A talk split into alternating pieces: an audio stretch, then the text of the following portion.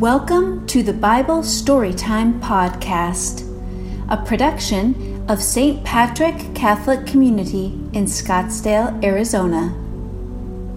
We believe in sharing the stories of the Bible with the next generation. By telling our shared family stories, we may learn better how God wishes to work in our lives.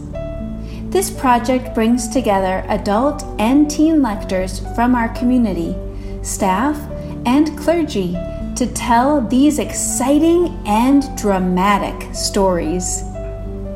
These stories come from the Read Aloud book of Bible stories written by Amy Steedman, published by Sophia Institute Press. Join us for the whole series. And now, today's episode Jacob and Esau, read for you by Faith Bagshaw. It had indeed been a shining road of happiness that Rebekah had toured since she had left her far distant home to become the wife of Isaac. And perhaps the greatest happiness of all had come when her twin babies were born, and she was told that God had sent her two little sons. Now, Although the babies were twins, they were not in the least alike. The older they grew, the more different they became. Esau, the elder, was a big, strong boy, fond of working in the open air, a keen hunter, loving all kinds of outdoor sports. He was rough looking beside his smooth faced, gentle brother, Jacob, who was a thoughtful, quiet boy, quite content to do indoor work and caring very little for rough games or the excitement of hunting.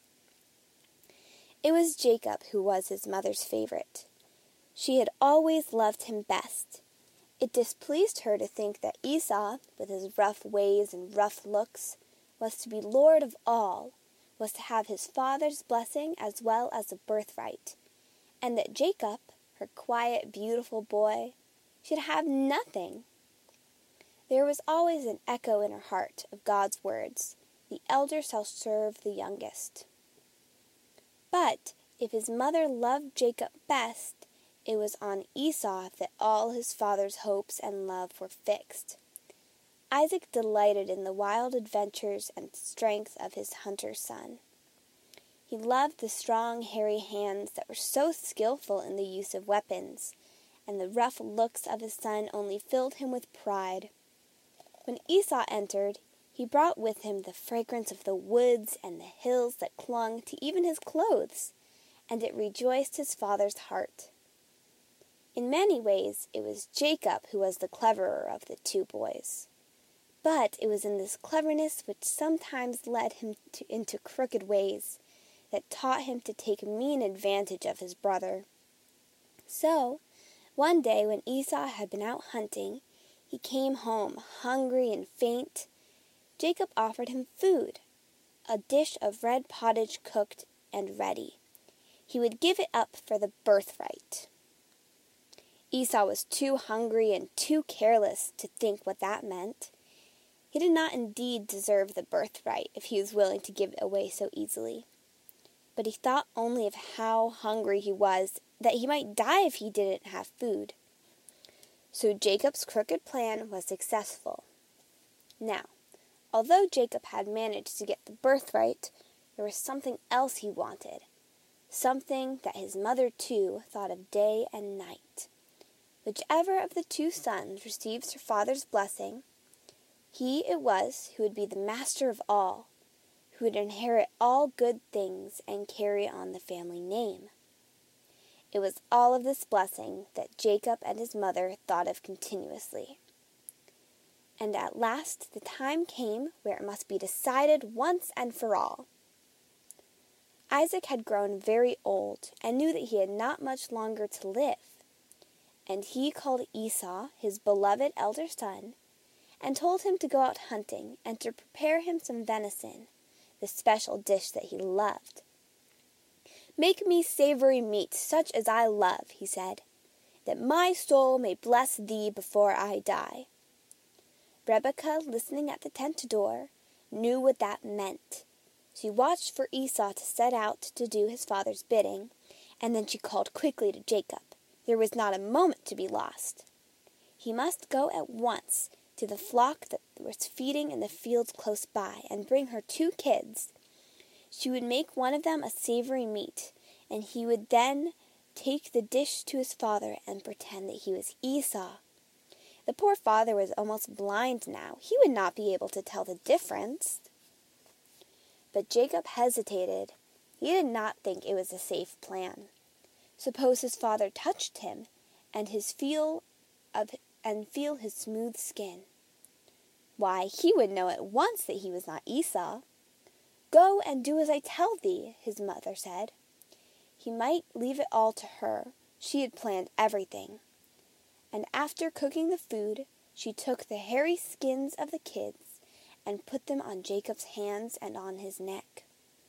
And she dressed him, too, in some of her brother's clothes. Then she sent him quickly to his father with a smoking dish of savory meat in his hands. The blind old father could not see who it was. He could only stretch out his groping hands to feel if it was really his son Esau.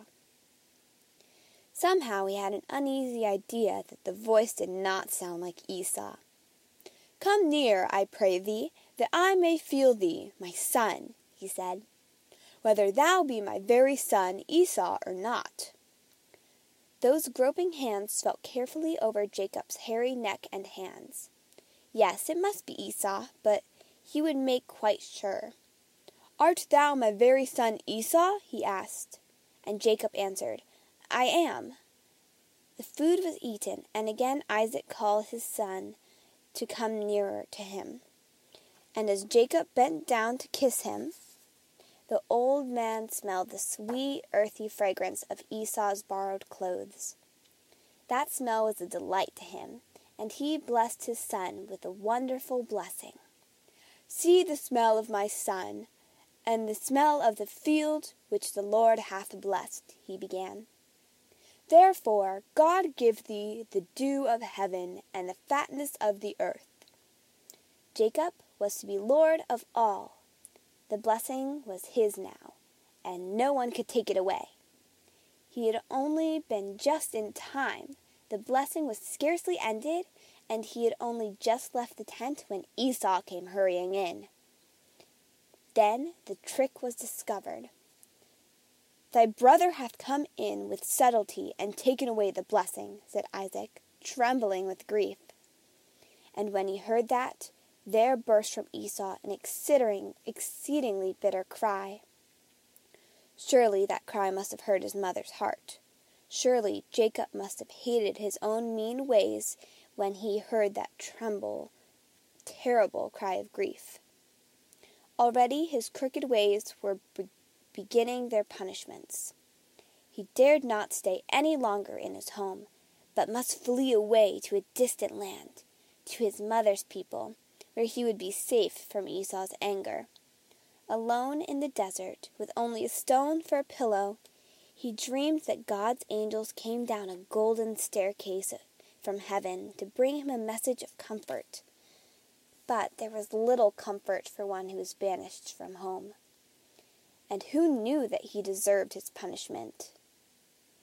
He repented sorely now, and God forgave him and allowed him to enjoy the blessing.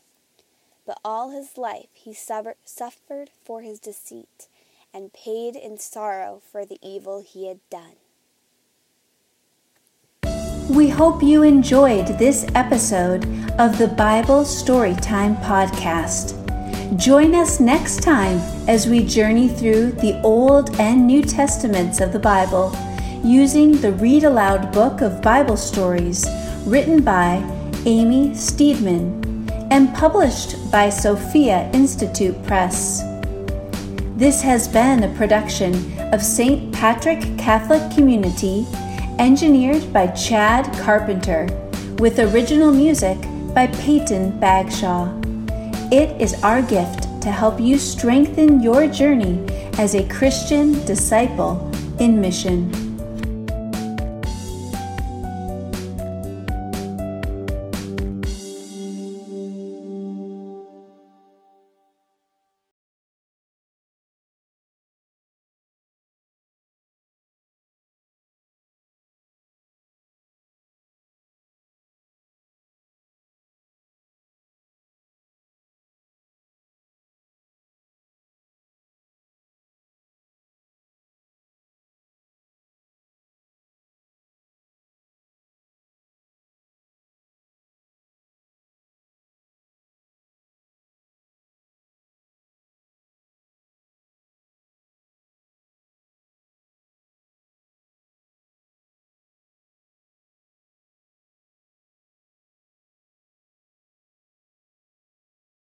Chad Carpenter, with original music by Peyton Bagshaw.